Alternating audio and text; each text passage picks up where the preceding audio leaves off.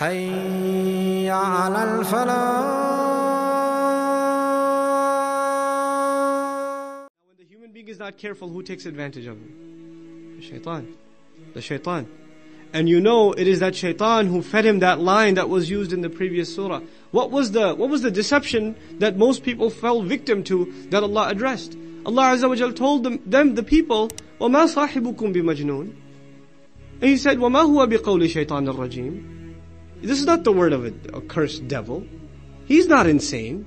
But you know when, shay- when you let shaitan in, when you're not careful, then he'll feed even the worst lies against the truth to you, and you'll believe them. So these people fell into that trap. Here Allah says, مَا غَرَّكَ بِرَبِّكَ الْكَرِيمِ What deluded you? What conned you away from your gracious Lord? Now, Allah Azza wa Jal didn't even say what deluded you from Allah. He didn't say that. مَا, ما غَرَّكَ بِاللَّهِ No. مَا غَرَّكَ بِرَبِّكَ What deluded you from your Lord? The, the word Rabb necessarily illustrates a relationship. Illustrates a relationship. You know, the word Allah is, is lafz al-jalala. This is the name of Allah subhanahu wa ta'ala. It's the proper name. Of course, it's argued that it's rooted in the word ilah. But the word Rabb, Rabb, to help you understand, it's a word of a, it, it necessarily denotes a relationship. For example, when you say teacher, what do you think of on the other side? Student. When you think of master, on one side, what do you think of on the other? Slave, servant. When Allah calls himself slave and doesn't even say master, he, said, he didn't say Rabbi samawat wal ard, Rabbil alamin. What did he say here? Rabbika, your Lord. To give you a simple parallel of what's going on in this text, you're about to be fired. Because you don't, you know, pay attention to the instructions of your boss. You don't, you show up to work three hours late. He, he tells you to do A, you do B. He tells you to do B, you do C. You don't pay attention. You're about to be fired. The boss comes to you and he doesn't want to be mean to you or anything. But he's curious. Why are you so messed up? So the boss comes to you and says, so what was it? What was it that was distracting you from my instructions? You understand? We had a standing relationship. We had an agreement. وَقَدْ أَخَذَ مِيثَاقَكُمْ The covenant was already taken. The promise had already been taken. You already made this promise to me that you'll be my slave. أَلَسْتُ بِرَبِّكُمْ قَالُوا بَلَى Am I not your Lord? Am I not your master? We said yes, of course. There wasn't any confusion. Then what was it that confused you from your job?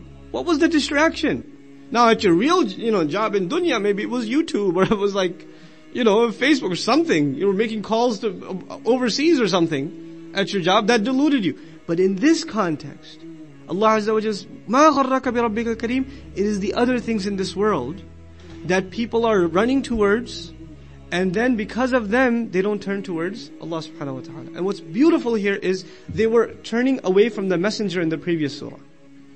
The people were turning away from Rasulullah sallallahu in the previous surah. In the surah before that, they were turning away from the Quran. When Allah says, you know, في صحف مطهرة بأيدي سفرة كرام بررة, they were turning away from the revelation itself.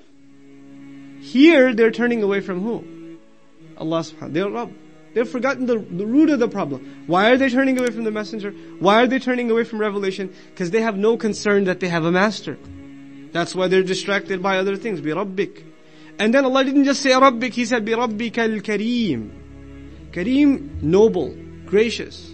When we talked about this, when the teacher is nice and he's noble, what does the student do? Starts taking advantage and starts getting deluded into think, conning himself into thinking that they can get away with whatever because he's a nice. Come on, he's so kareem.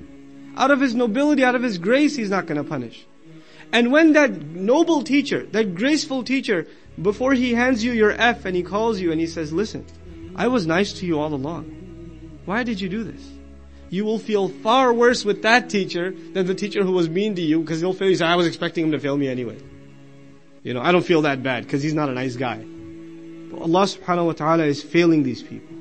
He's feeling, and He's asking them in a, such a loving, introspective fashion. They have to look in deep inside of themselves when He says, "Ma gharraka bi rabbika kareem." What was it? What was was it? The love of money? Was it your family? Was it the love of your own pathetic desires? Was it the love of wasting time? What was it that took you away from, from your gracious Lord? He gave you so many, out of His grace, He gave you so many things. And one of the things here, the use of the word Kareem, Allah is Kareem, and out of His karama, He gave karama to the human being. وَلَقَدْ كَرَّمْنَا بَنِي Adam. We, we honored the human being. And so part of that honor is coming in the next ayah. How did Allah show His grace to you? الَّذِي خَلَقَكَ He's not just your Lord, not just that He has that relationship over you that you're the slave. On top of this, الَّذِي خَلَقَكَ The one who created you.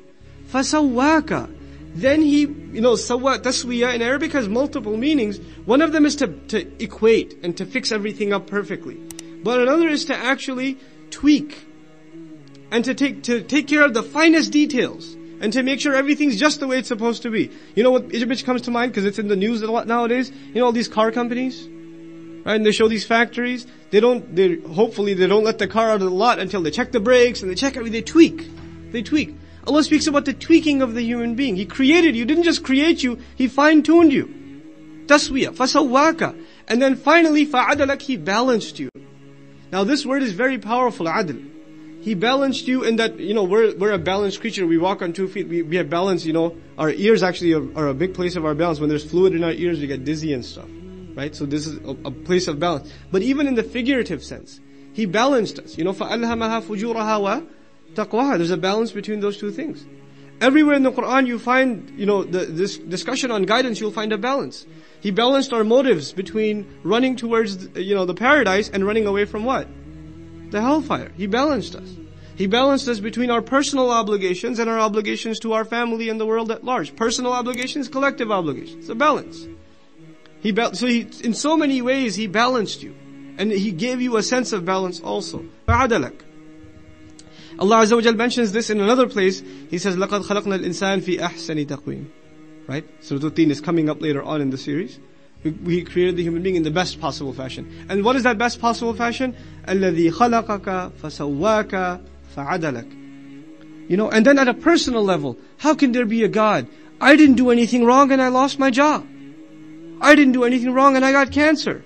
Or my mother died, or this happened, or that happened. And people come to the, the church and they say, why is God doing this to me? This is a common thing. And you know, it's, unfortunately, it's now starting to happen among the Muslims. Why is Allah doing this to me? I had a brother come to the masjid not too long ago. You know, his mother had passed away. Inna wa. May Allah enter her into the paradise. Right? But he came and he was distraught, apparently, and he said, why is Allah doing this to me? What, what's my fault in all of this? Right? And somebody gets sick. They say, why is Allah mad at me? Why is this happening to me? So first of all, understand some very basic things. Very, very basic things. When Allah said His name to us in the Fatiha, Alhamdulillah, the very next thing He told us about Himself is not Khaliq, is not Malik, is not Ar-Rahman, is not Ar-Rahim. What's the first thing He told us? Rabb. Rabb al-Alamin. Rabb. And the thing with, with Rububiyyah, lordship, ownership, complete rights over someone, is that when Allah is, if you truly accept that Allah is not just the creator, He is Rabb. Rabb. He's your Lord and you are, you are, you have no rights before Him then. A slave doesn't have any rights. Property doesn't have rights. My computer, if this is my recorder, it stops working. Do I have a right to break it? To step on it? To throw it away? Is it going to file a complaint against me? No. It's mine. I made it. Or if I, I, bought it, it's my complete property. Now Allah not only created us, but owns us entirely, has rububiyyah over us. He's our Rabb. Did I, eh, did I pay for my hands? Did I pay for my eyes? I didn't. Did I pay for the kind of face I want, or even though some deviated people do that nowadays? But did I decide what gender I'm gonna be? Did I decide how old I'm gonna be? What ethnicity I'm gonna be? Who my mother and father are going to be? Was any of this in my control? No. Now, Allah is the one who gave it to me. I didn't pay him anything for it. And if Allah didn't give it to me, was I entitled to it? I wasn't entitled to anything. I didn't pay for anything. It's all been given to me. So the idea of God owing me, which is very, a very Christian concept nowadays at least, that God owes us somehow. Allah Azza wa owes us nothing. Because He is what? Rabb. He's Rabb.